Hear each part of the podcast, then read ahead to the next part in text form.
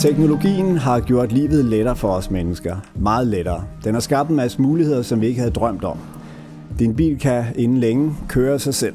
En app fortæller dig den hurtigste eller korteste vej til din destination. Reklamer på nettet ved, hvad du har lyst til eller brug for, før du selv gør dig det klart. Ved hjælp af kunstig intelligens kan man klæde en kvinde nøgen, virtuelt ganske vist, men livagtigt. I Japan produceres robotter, som skal hjælpe ældre mennesker af med deres ensomhed. Livet er, takket være denne teknologiske udvikling, blevet lettere, mindre besværligt, mindre lidelsesfuldt. Men hvad er prisen?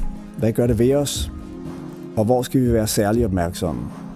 I tre podcast stiller vi spørgsmålet ikke, hvor den teknologiske udvikling fører os hen, men hvor den efterlader os. Mit navn er Niels Nyman Eriksen, og jeg har sammen med Jeppe Ladegaard lavet denne serie, som vi har kaldt Mennesket og maskinen.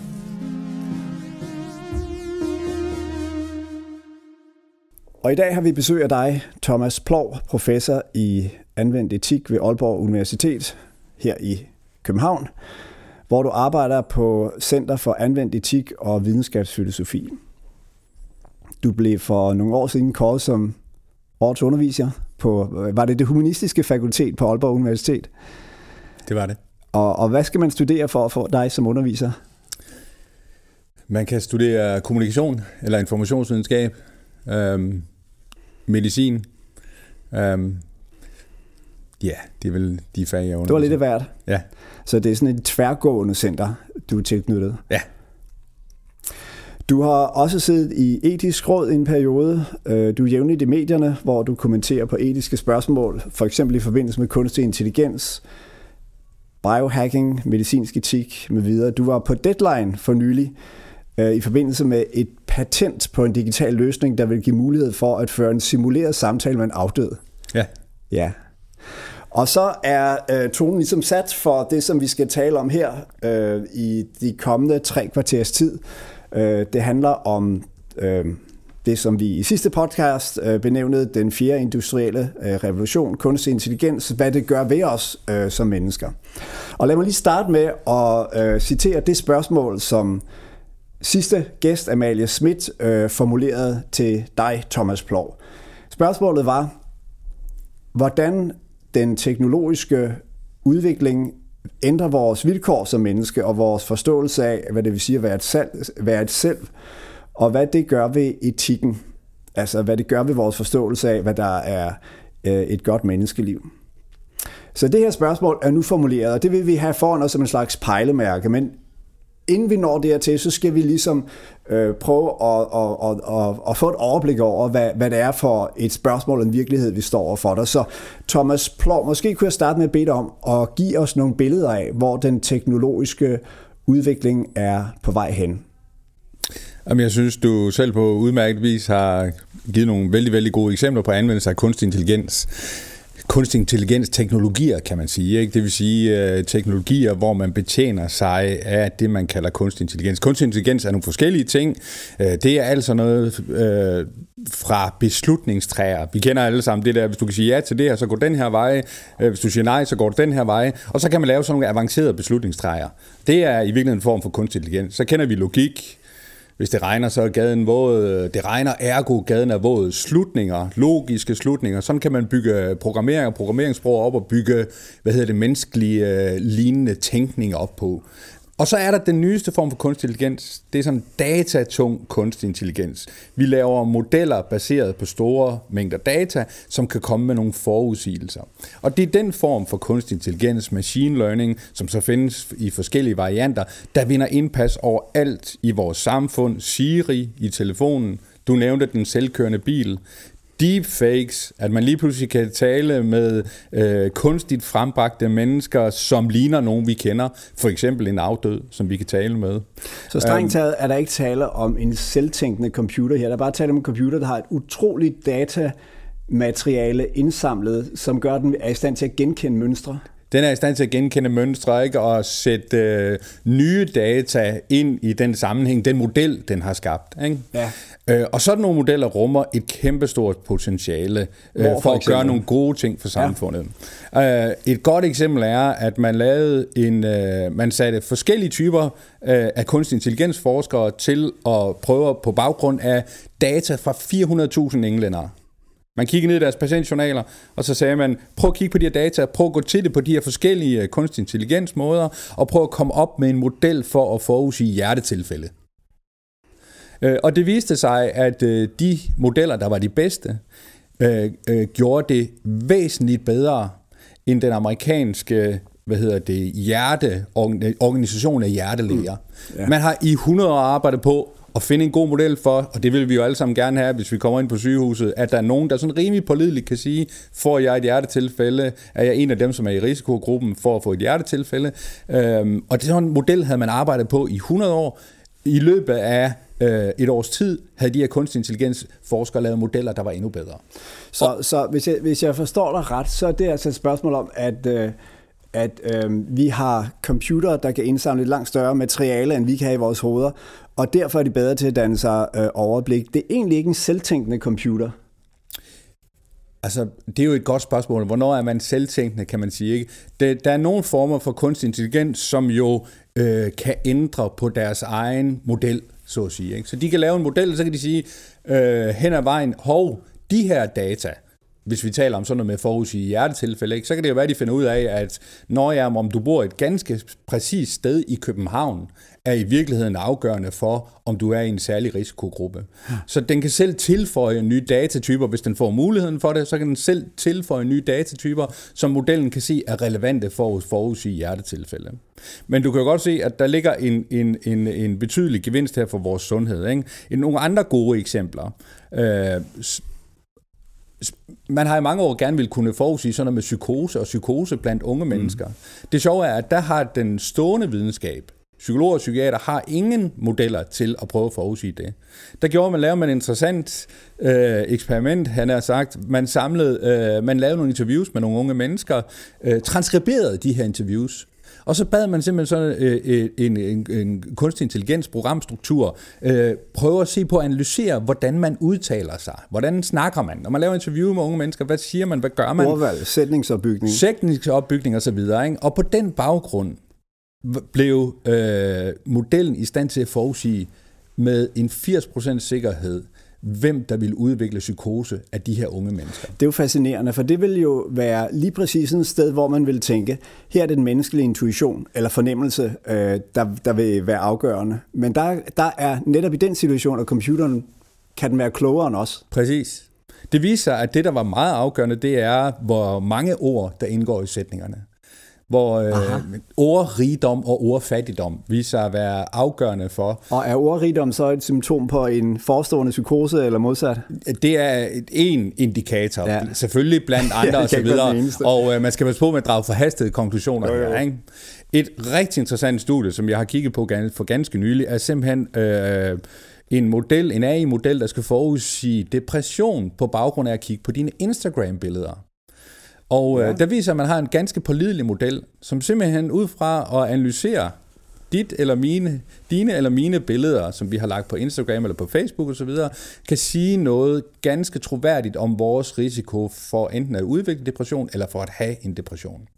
Det, der viser sig at være afgørende, når man begynder at analysere de billeder, man lægger ud, det er blandt andet, hvor, øh, hvor blå de er. Så folk, billeder med stor farverigdom er ikke indikator på øh, depression, men kommer du over i sådan en blå og grå skala, altså hvor billederne bliver sådan lidt mere blå i det, øh, så viser det sig, at det, der er afgørende, øh, også er, hvor mange øh, ansigter, der er på billederne. Hvor er det fascinerende. Ja. Så jeg skal lige forstå, altså vil, vil det sige, at, altså, øh, at dem, der har depression eller en depression på vej, at de har en tendens til ligesom at tone deres billeder, inden de lægger dem ud, eller... Øhm det, det viser sig, at de billeder, de har lagt ud, bare vil være mere blå i det. Ja. Øh, og det viser også, at der vil være flere øh, øh, færre ansigter på. Ja. Øh, de vil få flere likes, end normalen, men der vil være, og der vil være ansigter på de, de fleste af de flere billeder. Likes end normalen. Yes, og der vil være flere ansigter på, eller der vil være ansigter på de fleste af deres billeder, men der vil være færre ansigter på, ja, end hvis ikke depressive havde lagt billeder, ja, ud. Ikke? Og det viser sig, og sådan er der, og det her er jo bare en række af de indikatorer, ja, og det er jo det, kunstig intelligens kan. Den kan tage en masse datatyper i betragtning, ikke? Ja. Men her kan vi, ved at kigge på Instagram-billeder, begynde at forudsige, om folk har depressioner. Så kan vi jo lave forebyggende indsatser, og så kan mennesker komme i behandling. Det er jo, det er jo på en gang et øh, fantastisk perspektiv, men også lidt skræmmende, fordi altså min min øh, umiddelbare min første tanke, det er lige at tænke tilbage, oh, hvad er det for billeder jeg har lagt ud, og altså øh, øh, øh, hvad skal man sige, hvis sådan en indikator får lov at stå alene eller får lov at blive øh, bestemmende for en en form for opsøgende øh, virksomhed, så så så så kan det jo også blive dybt problematisk. Præcis.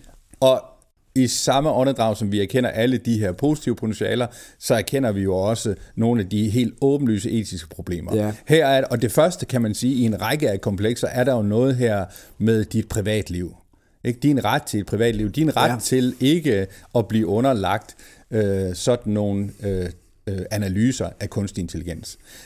Potentielt kunne dine venner på Facebook jo, eller på Instagram, kunne jo vælge at bringe sådan et værktøj her i anvendelse på de billeder, som du har lagt ud. Ikke?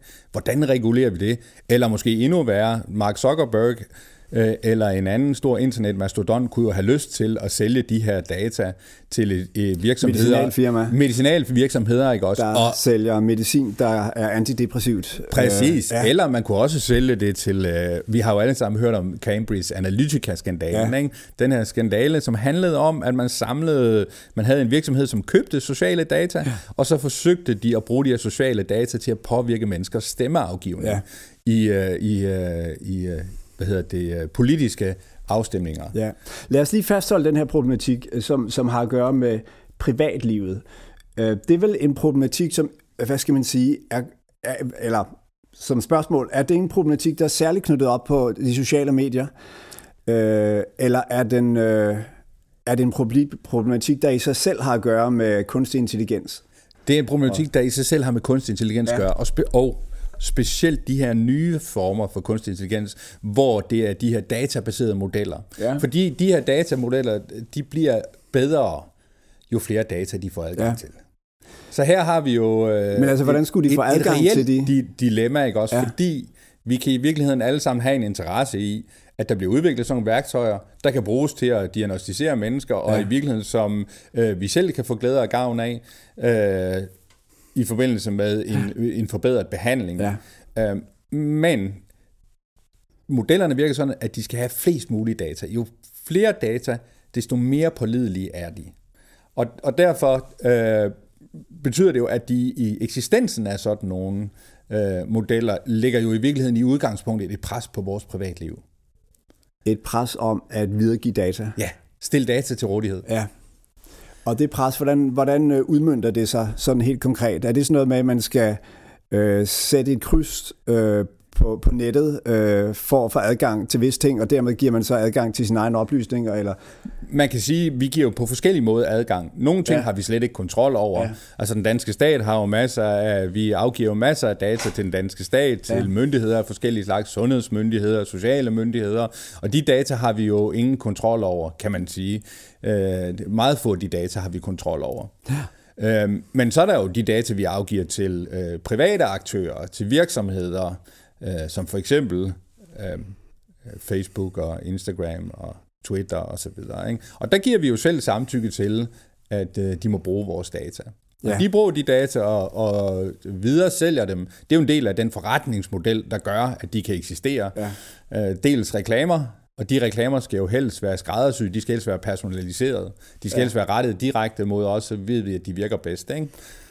Og hvis jeg lige skal uh, forstå det etiske problem i det her helt præcist. Altså så, lad, lad os tage eksemplet med altså billedet, der bliver øh, registreret. Man kan se, det, det er blot det her. Her er en person, der er depressiv. Øh, og så får man så en reklame for antidepressiv øh, medicin. Hvad, ja, er problemet? Jamen, problemet, et af problemerne her, er jo, måske det væsentligste problem, er, at der jo i stort set al dataanvendelse er et forsøg på at kontrollere os. Det er det grundlæggende. Det er kontrolproblemet, kan man sige. Og det er derfor, vi, det er måske det væsentligste argument for et privatliv. Ikke? Det er i virkeligheden, at privatlivet muliggør, at vi kan beskytte os mod kontrol. Virksomheder, der vil kontrollere vores adfærd i kraft af at sælge os reklamer. Andre virksomheder eller politikere, det er heldigvis ikke noget, vi har oplevet som et stort problem i, i, i Danmark, men det oplever man jo ude i verden, de, at politikere udøver øh, øh, et pres på borgerne gennem det, man kalder øh, øh, micro-targeting, ja. Ikke? Altså hvor ja. man går helt ned på mikro på individniveau ja. og bruger data til at forsøge at påvirke stemmeafgivningen ja. øh, og folks politiske synspunkter og politiske tilkendegivelser. Men, men lige et øjeblik, hvis vi nu skelner mellem påvirkning og kontrol, ja. så vil jeg jo ikke, altså hvad skal man sige... Det her tilfælde med øh, altså den antidepressive medicin, det vil vel være påvirkning snarere end kontrol. Altså man har jo stadig sin frihed til at vælge, om man vil købe det eller ej. Det er bare et, øh, et produkt, som vil imødekomme et behov, man har, som man måske ikke selv er bevidst om, man har. Agtigt.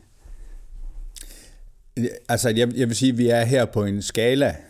Øh Snarere end jeg vil sige, at det er et enten eller. Ja. Altså, det er jo påvirkning, øh, og det er jo, det er jo klart, at jo, jo mere målrettet den påvirkning er, øh, jo mere vi ved om dig, desto mere effektiv ved vi også, at den vil være.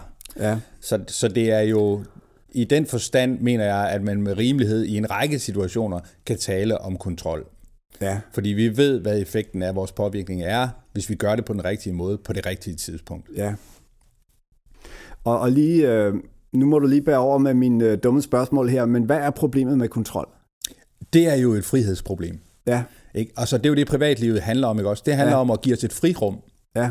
Ikke? Altså, hvor der ikke er nogen, der forsøger at influere, hvor jeg kan få lov. Det er mit rum. Ja. Her kan jeg handle, øh, her er jeg fri, og det her er jeg ikke under andres kontrol. Og det er jo i virkeligheden det privat... Det, øh, det frihedsrum, det er jo det, privatlivet handler om. Også når vi forstår det rent rumligt. Altså, vi har et hus, vi kan gå ind i, vi kan lukke døren. Her er mit rum, her er jeg fri, her er det mig, der bestemmer.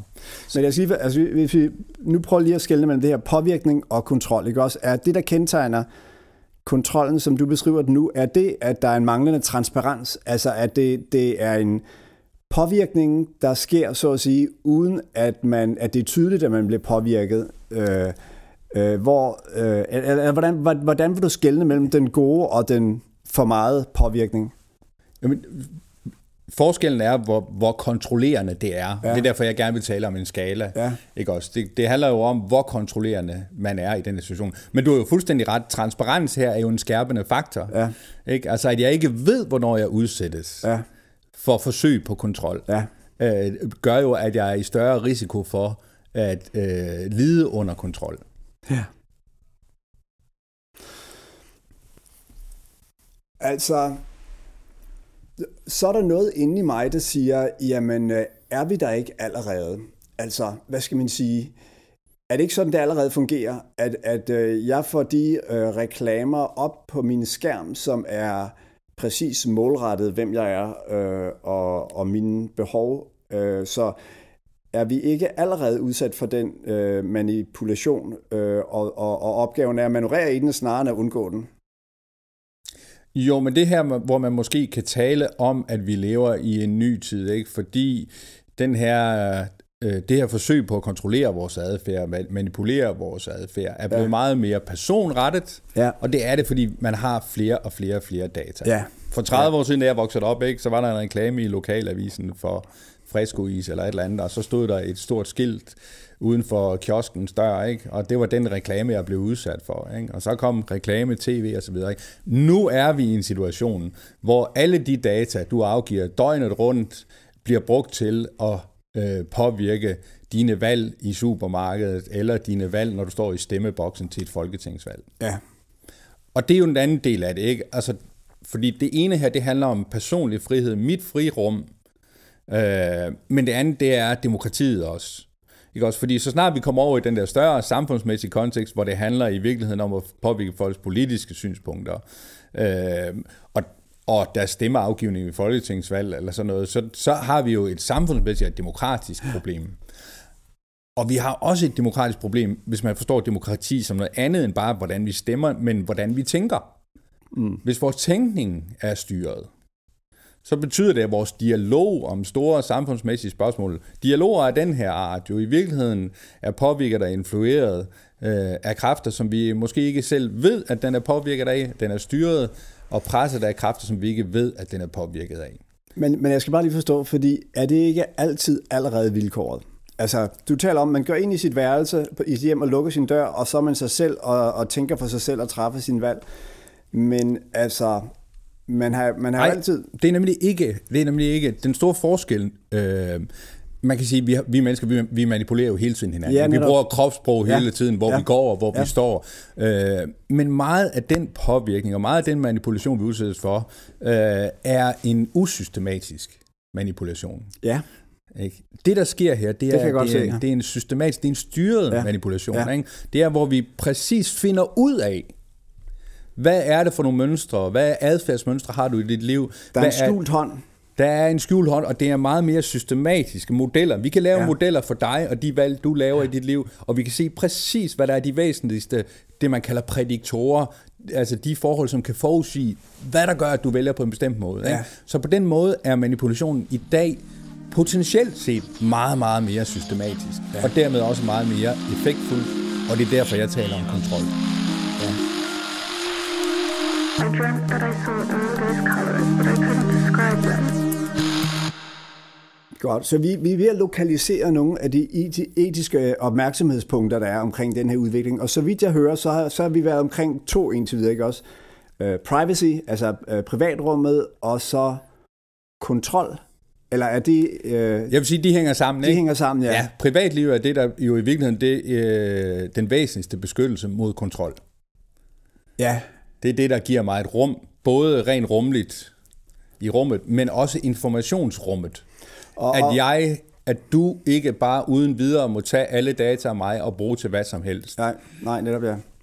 Og man kan sige, det, det, der, det der skærper den her etiske problematik i forhold til de her teknologier, det er så... altså hvis jeg forstår dig ret, øh, den gradende systematik i udnyttelsen af de her data, og så mængden af data, man kan indhente, som ligesom, øh, hvad skal man sige, gør en meget effektiv øh, påvirkning mulig. Ja, og så det, endelig det tredje forhold her, det er jo, og det er jo det kunstig intelligens kan, det er jo en maskine, der nu gør det, kan man sige. Altså, vi har jo altid haft matematikere, og matematikere har altid kunne lave statistis- statistiske modeller, øh, og på den måde jo kunne forudsige, øh, hvad der vil ske øh, under nogle givne omstændigheder. Ikke? Ja. Men forskellen er, at nu gør maskinerne det selv, og de gør det jo meget hurtigere. I virkeligheden har vores privatliv i mange år været beskyttet af, at det var mennesker, der skulle lave analysen. Mm. Fordi det tager tid at lave analyser, det tager tid at samle data, det tager tid at lave sådan nogle analyser. Ikke? I dag kan kunstig intelligens-teknologier gøre det på ingen tid. Ja. Så det potenserer ligesom den øh, udvikling, der har været længe undervejs, øh, og giver, giver os nogle redskaber, som øh, har en, øh, en rækkevidde, der, der kan være sådan lidt uoverskuelig. Meget uoverskuelig. Ja. Er der yderligere øh, etiske opmærksomhedspunkter omkring udviklingen, som du synes, vi skal... Altså de helt, de helt oplagte, det er jo, at hånd i hånd med... systemer, der bliver bedre til at stille diagnoser og komme med behandlingsforslag, for eksempel i sundhedsvæsenet. Nu har man jo introduceret Watson. Det var meget sjovt. For mange, mange år siden... Watson, min mig lige om. Ja, for mange år siden fik vi jo I B M udviklet Deep Blue, der slog Kasparov. Det er rigtigt, ja. Ja, i skak, ikke? Ja. Og siden udviklede I B M Watson, der slog øh, nogle af de største store mestre i ja. øh, Jeopardy.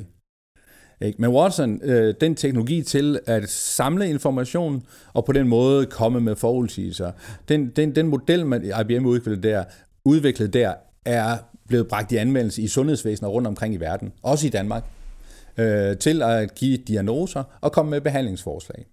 Men hånd i hånd med, at den bliver ret god til det, så begår den jo også fejl, og ovenikøbet meget, meget væsentlige fejl. Mm-hmm. For et par år siden havde man brugt øh, sådan et øh, diagnosesystem, øh, og det havde givet anledning til en behandlingsanbefaling i forhold til en kræftpatient, som var, som lægerne udtalte efterfølgende, øh, decideret øh, giftigt. Det var simpelthen give gift til en, en patient, ikke, og slå vedkommende ihjel. Ikke? Tesla kører galt. Ikke? Altså der, lige i dag her til morgen læste jeg, at to mennesker blev dræbt i, i U S A i en selvkørende Tesla. Ikke? Så, så hånd i hånd med Det enorme potentiale, der knytter sig til de her teknologier, går jo også, at de begår fejl. Slet og ret. Fejldiagnostik, fejlbehandling. Så derfor bliver det jo meget, meget vigtigt, at, at der finder kvalitetssikring sted i vores samfund. Vi kan ikke bare sådan, her har vi en enorm lovende teknologi, ja, ja. Vi bliver nødt til at monitorere den, vi bliver nødt til at og, og, hvad hedder det, sørge for, at der er retningslinjer for, hvordan man skal udvikle den og dokumentere, at den virker rigtigt efter hensigten. Men, men altså, det, det er klart, men altså, hvis der, du siger, der er to, der døde i, i en Tesla-bil i U S A, selvkørende Tesla-bil, men altså, hvis der statistisk set måske ellers ville have været ti, der var døde, så er det vel fortsat et, et fremskridt? Det, absolut, det kan man mene, men ja. altså, det, det er jo også et spørgsmål om, hvornår har du et tilstrækkeligt statistisk grundlag for det. Og så det må klart. Man jo sige, problemet med øh, sådan nogle teknologier er jo altid, at man er bange for, at, at det, der lige pludselig opstår systematiske fejl. Ja. Ikke også? Fordi de fleste menneskelige trafikuheld vil vi formodentlig alle sammen mene, altså er meget lidt systematiske. Nogle kører galt, fordi de kører for stærkt, nogle kører galt, fordi de sidder med telefonen i hånden og så videre. Ikke? Men, men med sådan nogle teknologier, der kan man jo begynde, og det er jo derfor, at der var de her fly for noget kort tid siden, hvor man opdagede, at de, de begyndte at styrte ned og så videre. Ikke? Og med det samme blev de alle sammen det, man kalder grounded, ikke? Man skulle holde dem på jorden. Ikke? Og det er jo fordi, at man er bange for, at her er en systematisk fejl. Ja. Det vil sige, lige pludselig kan de jo alle sammen drætte ned fra hinanden. Ikke? Ja. Så, så, så ja... Så den menneskelige monitorering er, er fortsat øh, ja. faktisk vigtigere og vigtigere i takt med, at, at de her ting udvikler sig. Ja, præcis. Uh, men, men så er der jo andre uh, mulige uh, skadeeffekter. Altså noget af det, man kæmper med i dag, er jo det, man kalder fake news. Og der er det jo igen noget. Altså fake news, begrebet fake news er et, jeg tror det er to hundrede år gammelt begreb. Altså det har eksisteret i, i medieverdenen mm. i to hundrede år. Ikke? Man kender godt til nogle aviser, som videre kolporterede nyheder, som... som var tvivlsom karakter og så videre. Men øh, igen kan de her teknologier noget helt særligt. Øh, for mange år siden, nitten otteoghalvfems, der var der jo den her øh, øh, engelske læge Wakefield, som jo påstod i en artikel i det meget velansete tidsskrift Lancet, at M F R-vaccinen forårsager autisme. Der gik tre år, så var den påstand jo fuldstændig tilbagevist, mm. og som en af få artikler har Lancet været nødt til øh, øh, at øh, slette artiklen. Altså, de har været nødt til at, at øh, bringe en berigtigelse, at det var en fejl, at den blev bragt, den var metodisk set dårlig, og der er masser af studier, som har vist, øh, at resultatet var forkert. M F R forårsager ikke autisme. I to tusind og femten bredte der sig over hele verden lige pludselig millioner af tweets, øh, som fastslog, at en italiensk domstol havde fastslået, at M F R-vaccine forårsager autisme. Okay. Og det kan man jo synes i sig selv er besynderligt, at en domstol kan fastslå ja. et medicinsk forhold osv. Men det viser sig, at, at den her misinformation øh, blev spredt af chatbots. Og det er sådan nogle, øh, det er sådan nogle robotter, man kalder dem chatbots, fordi det er i, i sådan chatfunktioner, i chatrum og så videre. Altså det, det, det er en, en chatinformation, der bliver delt, og den bliver delt af sådan nogle kunstig intelligens teknologier. Så i løbet af få døgn spredte man den misinformation. Og hvis man overhovedet har nogensinde har fulgt den skandale, der var om Wakefield og så videre, så ved ja. man, at der, den dag i dag også er danskere, som tror, at M F R-vaccine øh, forårsager autisme.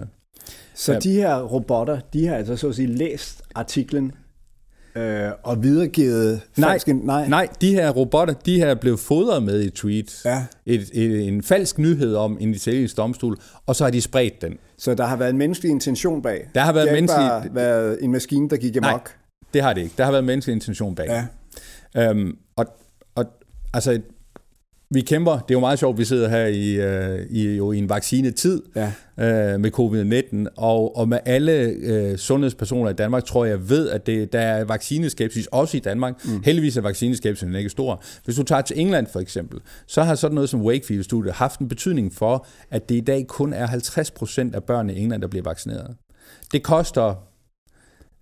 Det koster flere tusind øh, børneliv om året, at man ikke vaccinerer. Øh, så sådan noget fake news, spredt af sådan nogle kunstig intelligensteknologier, kan have meget, meget konkrete omkostninger. Ja. Simpelthen målt i menneskeliv. Ja. Nu siger du spredt. Ikke skabt af dem, men altså... Øh Det, det, det er ikke sådan, at de, den kunstige intelligens faktisk skaber en falsk nyhed, men den spreder den. N- nej, men det kunne den potentielt. Ja. I to tusind og seksten slap Microsoft en, de ville lave et eksperiment, de slap en, en uh, chat robot løs i et chatrum, der hed, og chatrobotten hed Tay. Øh, og, og så gav man det den opgave, prøv at se, hvordan de andre kommunikerer ja. i det her ja. rum, øh, og så prøv at imitere. Mm. Og i løbet af fireogtyve timer havde den sagt ting som øh, Hitler was right, I hate the Jews. Øh, sådan nogle dybt krænkende udsagn. Øh, jeg, jeg, jeg kunne give flere eksempler, men øh, der er jo ikke nogen grund til. Øh, det de er, de er krænkende udsagn. Øh, og det er jo et eksempel på, at den, at, at den jo har potentielt, kan man sætte kunstig intelligensteknologien til, og det er jo det, det hele handler om, imitere mennesker. Ja. Og når den imiterer mennesker, ja, så kan den begynde at sige ting, som er fuldstændig vanvittige. Ja. Øh, så der behøves ikke at stå en decideret, øh, et, et ondsindet menneske, et menneske med en dårlig intention bag teknologien. Bare det, at, at slippe den løs på bestemte vilkår, kan give anledning til sådan noget. Ja. Ja, fordi den har, den har reflekteret øh, øh, menneskelige udsagn. Ja. Men måske de udsagn var givet i en form for øh, lukket rum, øh, og, og, men når de bliver bragt frem i, i offentlighed, så lige pludselig bliver, de, øh, bliver det tydeligt, hvad der egentlig ligger i dem. Agtigt. Er det den mekanisme, der er tale om? Fordi altså, den bidrager ikke med noget ondskab eller diskrimination. Den kunstige intelligens i sig selv gør den. Det er jo et godt spørgsmål. Altså, altså opgaven her var jo at imitere menneskelig kommunikation, ja, ja. Øh, og, og der er jo ingen tvivl om, at den kan måske forstærke, man kan måske tale om, at den kan forstærke negative sider mm. af menneskelig kommunikation. Ikke? Den hvorfor? Har måske, det, måske Hvor, har, hvorfor forstærke? Jamen, fordi den opdager måske, at, at, at forholdsvis rabiate udsagn tiltrækker sig opmærksomhed. Ja. Ja. Ikke? Og hvis den er, er programmeret til, jamen altså, det handler om, at du får opmærksomhed, ja. så, så, så kan den jo forstærke sådan nogle mekanismer, ja, ikke? Det, altså, klart, det, det, at klart, det bliver ja. mere og mere rabiat, ja, ja. mere og mere voldsomt. Ikke? Ja. Og, og på samme måde kan man jo forestille sig, at den også kan videre kolportere fake news, selv ja. skabe en vis forstand ja. fake news. Ikke? Ja. Hvis den opdager, at en påstand om, at en vaccine er skadelig, mm. tiltrækker sig opmærksomhed, jamen, så kan man jo forestille sig, at den, øh, afhængig af, hvad dens mål, så at sige, er, ikke? Øh, forstærker ja. et problem. Ja. Thomas Ploug, vi har hørt en masse spændende eksempler på, hvad den her nye teknologi øh, kan, og hvilke tilsigtede og utilsigtede konsekvenser den kan have, og hvor vi skal være etisk opmærksom. Nu har jeg... Du sidder lige med noget, du gerne vil skyde. Ja, men, ja, ja fordi, fordi vi jo slet ikke kom ind på det måske allervæsentligste ja. problem. Og det tror jeg, vi bliver nødt til lige at runde. Uh, det største problem, det er jo sådan noget med diskrimination og forskelsbehandling, som kan ligge i de her algoritmer. Uh, og bare for at give nogle uh, få korte eksempler på det. I U S A brugte man en, en algoritme, der hedder COMPAS, til at vurdere i forbindelse med prøveløsladelse af fanger. Så brugte man den til at vurdere risikoen for, at øh, de begår ny kriminalitet. Og det kan man sige, det er jo et vældig relevant forhold, og kan man få sådan en, en systematisk vurdering af det, hvis vi slipper dig løs, øh, hvad er så risikoen for, at du begår ny kriminalitet? Det viste sig, at den konsekvent overvurderede din risiko for at begå ny kriminalitet, hvis du var sort, og den konsekvent undervurderede din risiko for at begå ny kriminalitet, hvis du var hvid. Så vi havde, har simpelthen her en racistisk, en racistisk algoritme. Hvor, hvorfor blev den racistisk? Ja, det er et godt spørgsmål, og det har man faktisk meget bekendt ikke fået noget definitivt svar på. Man okay. ved ikke hvorfor. Og det er jo et problem, der er med mange af de her algoritmer, at de er så komplekse. Og det er også, når man har det, der hedder neurale netværk, så har man så komplekse netværk, at man kan ikke sådan ligesom pege et sted hen og sige, at det her problemet ligger. Det er, det er alt, alt, alt for komplekst. Og derfor taler man faktisk om, at, at sådan nogle algoritmer, de, har, de er black boxes. Vi kan ikke kigge ind i dem. Det, vi kan måle på, det er, hvor gode de er til for eksempel at stille en diagnose. Men, jeg, jeg skal Men vi forstå, kan ikke kigge her, ind i dem. I det her eksempel, du giver fra, fra øh, retssituationen i U S A, så det er ikke bare fordi, at, at øh, den ved, at der er en overrepræsentation af sorte, der kommer i fængsel, at den tænker, du er, det er større sandsynlighed for, at du begår kriminalitet igen. Det er mere komplekst end som så, fordi altså den, den er vel ikke i sig selv øh, diskriminerende, eller, eller hvad?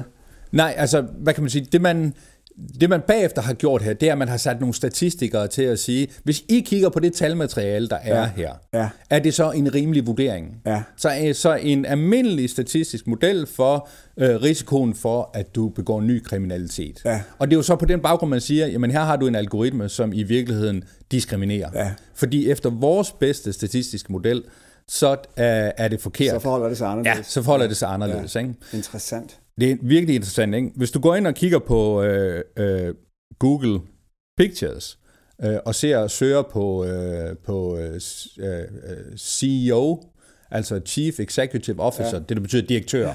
kan man sige, så vil du opleve, at det var der nogen, der gjorde i to tusind og seksten i U S A, at elleve procent af billederne er kvinder. syvogtyve procent af alle amerikanske C E O's er kvinder. Okay. Så vi har simpelthen en, en, en Google-søgemekanisme ja. øh, her, ikke også, som igen diskriminerer, kan man argumentere for, kvinder i, øh, i præsentation af resultater. Et sidste eksempel her.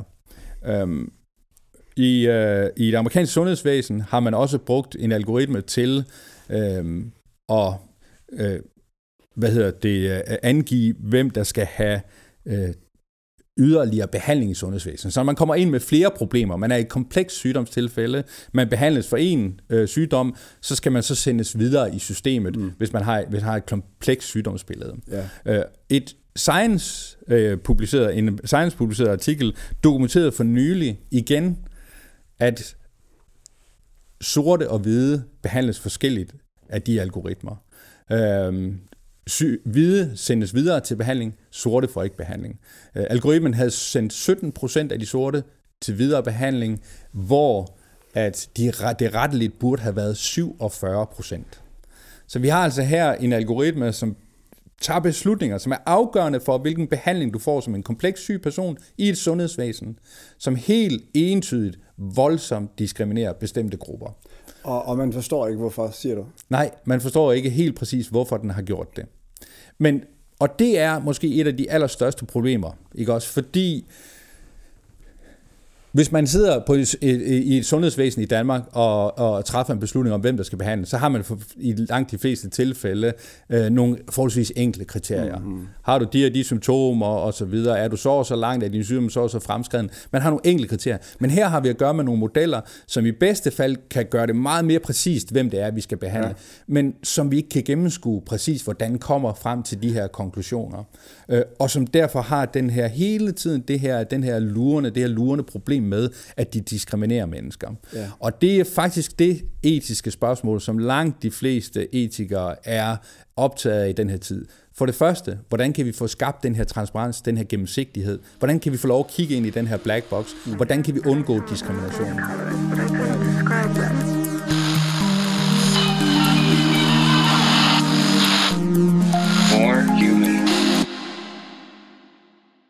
Så øh nu har vi set, hørt alle de her øh, for, forskellige eksempler. Øhm, så sidder jeg tilbage med to spørgsmål. Det ene spørgsmål er, hvilke redskaber har vi til ligesom at håndtere den slags etiske udfordringer? Og, og når, når jeg stiller det spørgsmål, er det særligt med tanke på, at vi jo lever i en global verden. Øhm, og, og hvad skal man sige? Vi har noget, der hedder menneskerettigheder. Øh, men, men altså, hvilke redskaber, hvilke værktøjer har vi til for eksempel at undgå den form for diskrimination, som, som du beskriver der, øh, rent faktisk vil sætte sig igennem som en konsekvens af anvendelse af, af nogle af de her kunstig intelligens øh, teknikker?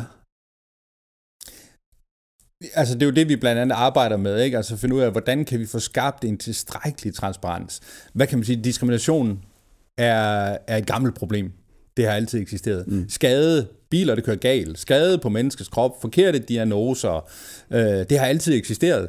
Øh, så mange af de her problemer er jo de samme, ikke? Og de refererer, for mig som etiker, så refererer de jo til de samme øh, grundprincipper i den anvendte etik. Det handler om, at vi ikke må skade, og det handler om, at der skal, vi skal have retfærdighed og transparens, og øh, det handler om, at vi skal beskytte folks selvbestemmelsesret, det her med privatliv, ikke? Altså vi skal have frihed og selvbestemmelse osv. Så, så det er de samme øh, gamle principper, vi i virkeligheden refererer til, men som kræver en ny fortolkning i lyset af en ny situation med nye problemer. Ja. Altså, hvad hedder det, problemet med fake news som sagt, er et gammelt problem. Mm. Vi har altid skulle sortere informationen, og er, har man læst på universitetet, så har man lært om kildekritik.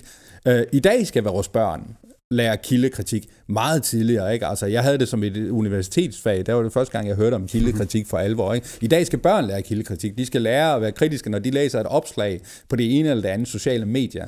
Så hvad hedder det? Problemerne er de samme, men omfanget med de her nye teknologier, og hvor tidligt de viser sig, og At, at, at giver et nyt eksistensvilkår, som kalder på en ny form for dannelse, hvor man meget tidligere i livet bliver opmærksom og uddannes i de her problemer. Øhm, men, men, men problemerne men de er... Det, nogle af problemerne kalder vel også på en form for fælles løsning for mennesket. Nu, nu tænker jeg på øh, de her store tech-giganter for eksempel, som tydeligvis har kommercielle interesser i at øh, øh, påvirke dit øh, feed, når du går på internettet, øh, for eksempel.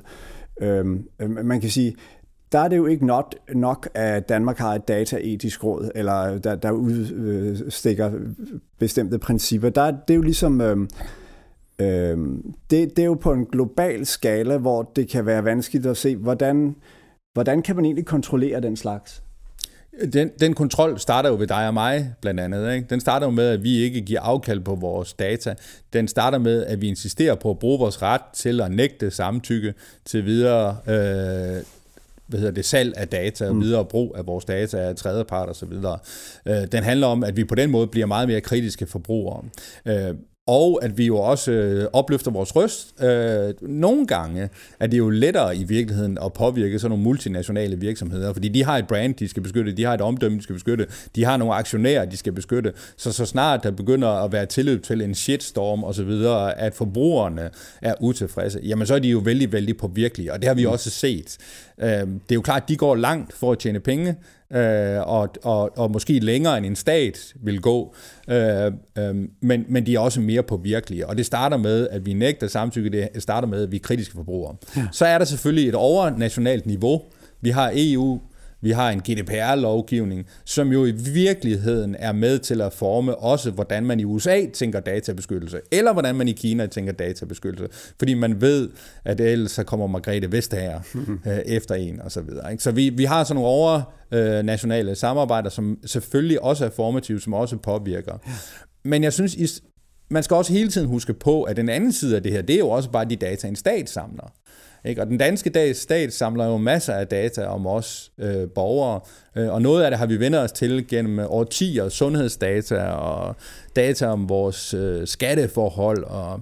Men det, man måske, det der jo er en stor fristelse til i sådan et samfund som vores, det er jo at nyttiggøre alle de her data på forskellige måder, og ikke mindst også til det, man kunne kalde tværsektoriel brug af data. Ja, ikke sådan det. Altså, så når du går ned til kommunen i virkeligheden og, og, og, og spørger om en social ydelse, fordi du på en eller anden måde får brug for det, øh, at så sidder de også med sundhedsdata, de sidder også med alle mulige andre data, ikke? Også, som får ja. betydning for, om de synes, at øh, du skal have sociale ydelser. Ja.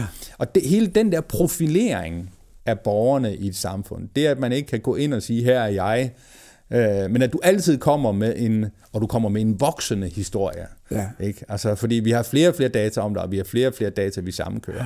Ja. Ikke? Altså, den, det, det, det er jo lige så meget en udvikling, vi skal holde øje med. Som det er nu, så er der grænser for, hvor mange data man må sammenkøre på tværs af sektorer, øh, og man må for eksempel ikke bruge øh, særlig mange sundhedsdata i den sociale sektor. Men det er jo klart, det er jo en fristelse. Så lige så meget opmærksomhed, som vi har, skal have på sådan nogle multinationale virksomheder, lige så stor opmærksomhed skal vi jo også have mm. på, hvad man gør i en stat ja. med borgernes stat. Ja. Ja.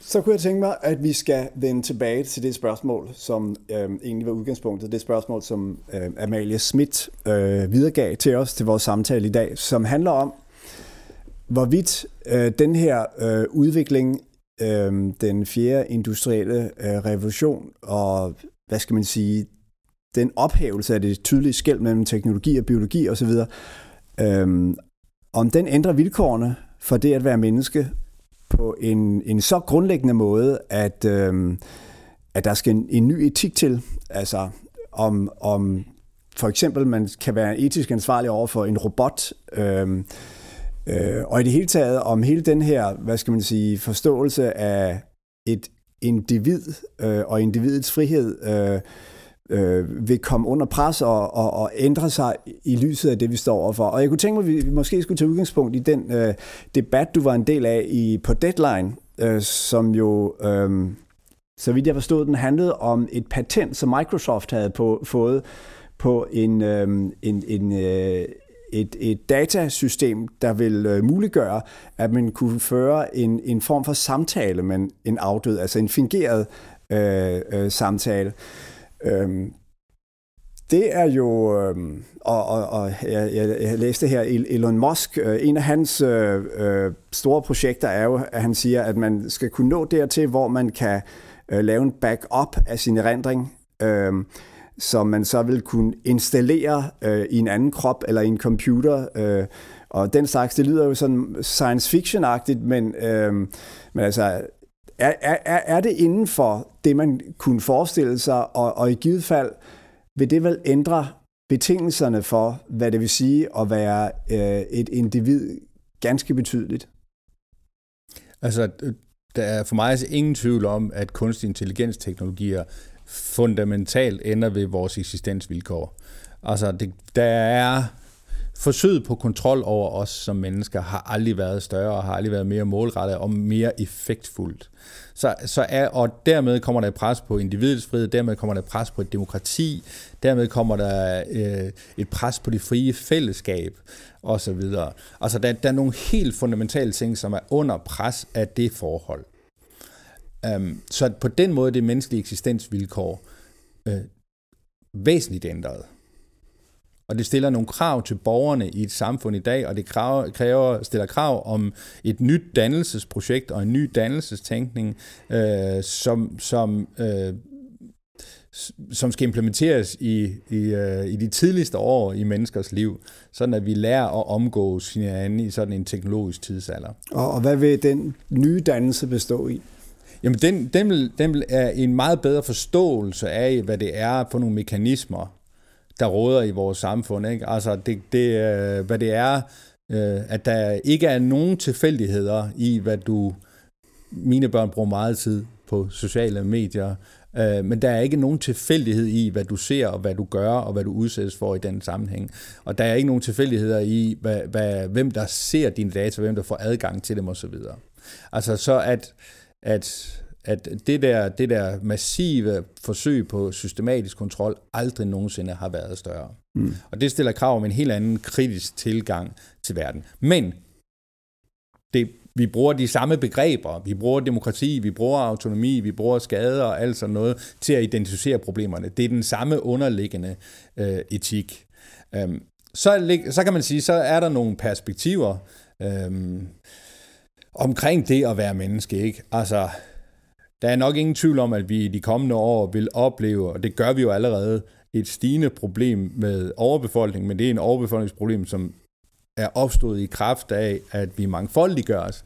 Men i de kommende år vil vi jo opleve, at alle de her teknologier, som er drevet af de bedste intentioner om at fjerne smerte og lidelse mm. og død, og på forskellige måder, hvad enten det er sikkerhed i trafikken, eller det er diagnostik og behandlinger i sundhedsvæsenet, jo opnår utrolige resultater med det, øh, med den...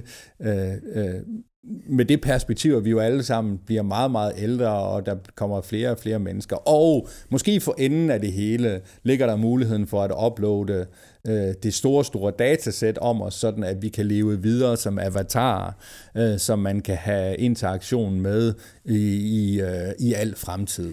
Så der... Og jeg mener, det, hvis, vi, øh, hvis vi taler det perspektiv, så er det jo noget, der i hvert fald vil ændre det grundvilkår, der hedder, at vi skal dø, eller... menneskets dødelighed vil ændre karakter i hvert fald. Ja. Hvis der er mulighed for sådan en form for jordisk digitalt efterliv. Ja.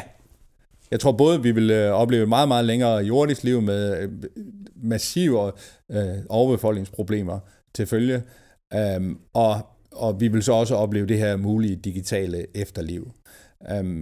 Og, og Men problemerne der, det etiske problem der, er jo, øh, de etiske problemer i den sammenhæng, hvis der er nogen, er de jo, er jo de samme, ikke også? Altså det er et overbefolkningsproblem, det er et ressourceproblem. Øh, vi bliver nok nødt til i fremtiden at, at insistere på, at, øh, Øh, øh, ikke så meget øh, retten til liv, men pligten til at dø. Ikke? Altså, så man kan godt forestille sig, at man på den måde får måske udvidet vores etiske vokabular, ikke? Som følger af et overbefolkningsproblem, at vi har en pligt til at dø. Og også en pligt til at dø digitalt, fordi at, at det jo igen er, handler om også at sætte mennesker øh, fri. Fordi der er jo ingen tvivl om, at der vil altid være en forskel på et, øh, et, et kropsligt, øh, en kropslig eksistens, en kropslig manifestation af en identitet, og så på en digital identitet. Og men den det, forskel det... vil jo også fastholde, hvis, hvis vi lever videre som sådan nogle øh, øh, avatarer, jamen så kan man jo fastholde folk i nogle usunde relationer. Øh, og man kan igen have en usund indflydelse på det liv, de mennesker lever. Ja, men det skift, du lige beskrev der, fra retten til liv til pligten til at dø, ja. Det er da et vanvittigt stort skift. Altså, hvor... Øh, altså, Heidegger, for eksempel, Martin Heideggers st- store tanke, det er jo den resolute... Øh, øh, altså, man, man går sin død i møde, man ser sin død i øjnene, dermed bliver du et egentligt menneske. Øh, det er det, der... hvad skal man sige, på en måde konstituerer din øh, sande menneskelighed, ikke også? Og hvor det her, det er jo, det er jo sådan set øh, øh, pligten til at dø. Altså, der, der, det er jo en helt anden tanke om, at, at øh, døden er en, øh, en beslutning, du må tage, snarere end en skæbne, du må acceptere. Øh, det bliver jo... Øh, det, det, det må jo gøre mennesket til noget andet, end det er nu. Ja, jamen der er ingen tvivl om, at øh, og, og den tanke, som man jo også finder hos øh, Sartre, øh, at, at, at det evige liv jo i virkeligheden tømmer livet, altså både tømmer identiteten øh, og tømmer livet for mening, fordi den muliggør realiseringen af alt. Ikke? Altså, det er selve det forhold, at du ikke kan realisere alt, som gør dig til dig, og, ja. Og i virkeligheden giver mening til dit liv, og så videre. Den, den, øh, den tanke har Sartre jo også, ikke? Og, og, og, og det vilkår vil også være ændret. Det vilkår vil jo også være ændret. Ja. Øh, I nogen grad jo ja. I hvert fald. Ikke? Altså, øhm, øhm, så, så, så på den måde er der, der, der er ingen tvivl om, at der er perspektiver, øh, som...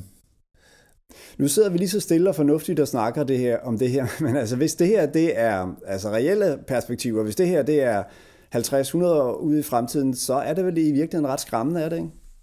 Jo jo, men, men der skal man jo også huske på, at der er mange andre eksistentielle risici. Ja. Hvis ikke vi er ramt af en vildfaren meteor inden, eller klima, ja, ja. eller øh, hvad hedder det, vaccineresistens, eller tredje verdenskrig. Eller, eller herrens genkomst, vil jeg sige. Eller herrens genkomst, præcis. Så, så, øh, så det, det er jo også et spørgsmål om, hvor meget man skal kigge ud i fremtiden, når vi designer nutiden. Og der skal man huske på, at øh, hver dag har nok i sin plage. Øh, der er rigeligt med plager her fra dag til dag, og tage afsæt i at løse. Ja, ja, det kan du have ret i. Men det er selvfølgelig ikke det samme. Vi har også et ansvar over for, vores, for, for de kommende generationer. Jamen, det har vi helt sikkert. Som, ja. Men jeg, jeg tror, jeg, at, at, at, at i en vis forstand er jeg grundlæggende optimistisk. Ja. Altså, der er ikke... Der, der, der, der er ting, man kan få øje på. Der er scenarier. Ja. Der er mulige udviklinger ja. Af verden. Der er ja. Risici og så videre, som gør, at det hele kan ende galt. Men jeg Men kan sådan... bare ikke lade være med at spørge, fordi... Altså, det synes at være en eller anden logik, der siger, at det, der er muligt, det skal blive virkeligt. Altså, vi kan ikke standse udviklingen. Og det, jeg hører dig sige lidt, er, at vi er med, med den her øh, nye teknologiske udvikling, så er vi slået ind på en vej.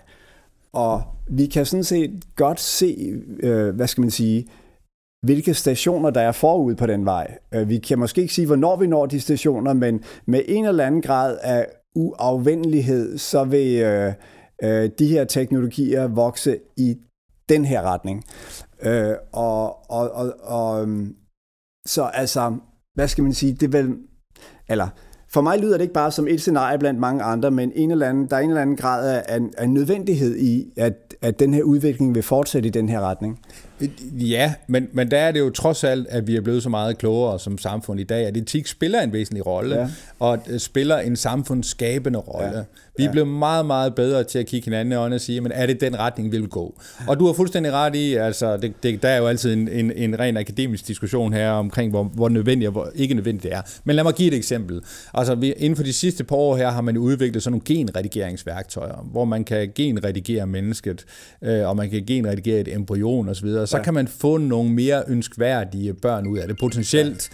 Og øhm, hvad hedder det? Øhm, øhm, øhm, og, men det er jo et område, hvor man, verdenssamfundet, og hvor forskere over hele verden er trådt sammen og sagt, men her har vi et alvorligt problem, og det problem skal løses først. Nemlig det problem, at vi skal sikre os, at det her ikke bliver øh, øh, brugt til racehygiejne.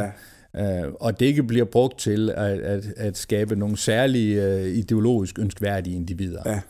Så, så, så der er jo, og, og sådan tror jeg, hvis man tænker efter, så vil man øh, se, at øh, øh, at menneskets udvikling rummer eksempler på, at vi skaber samfund øh, modsat øh, den øh, udviklingstendens, eller som, som, be, som begrænser udviklingen okay, i en bestemt godt, retning. Godt.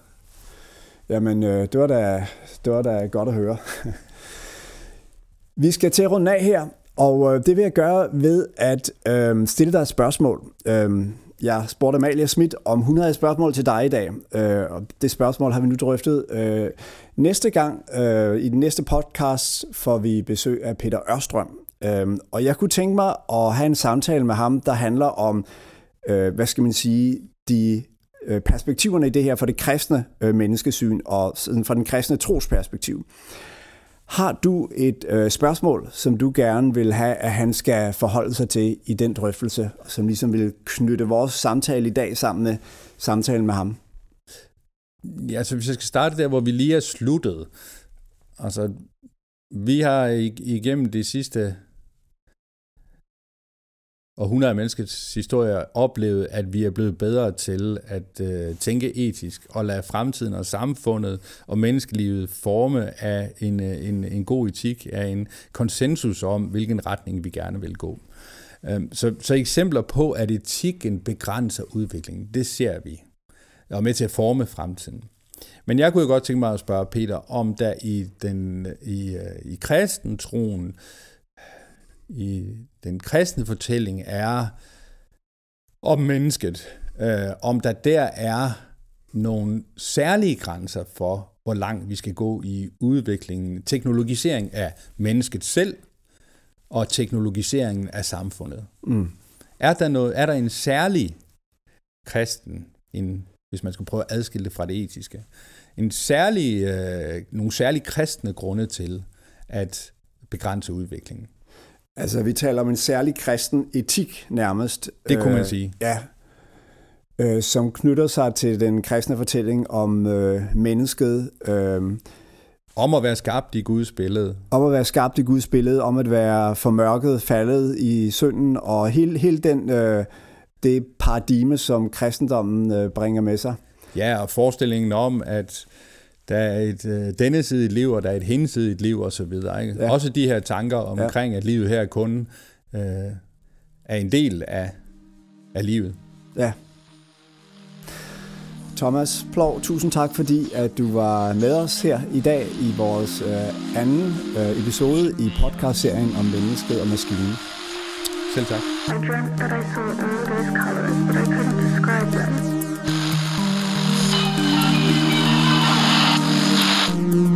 More human.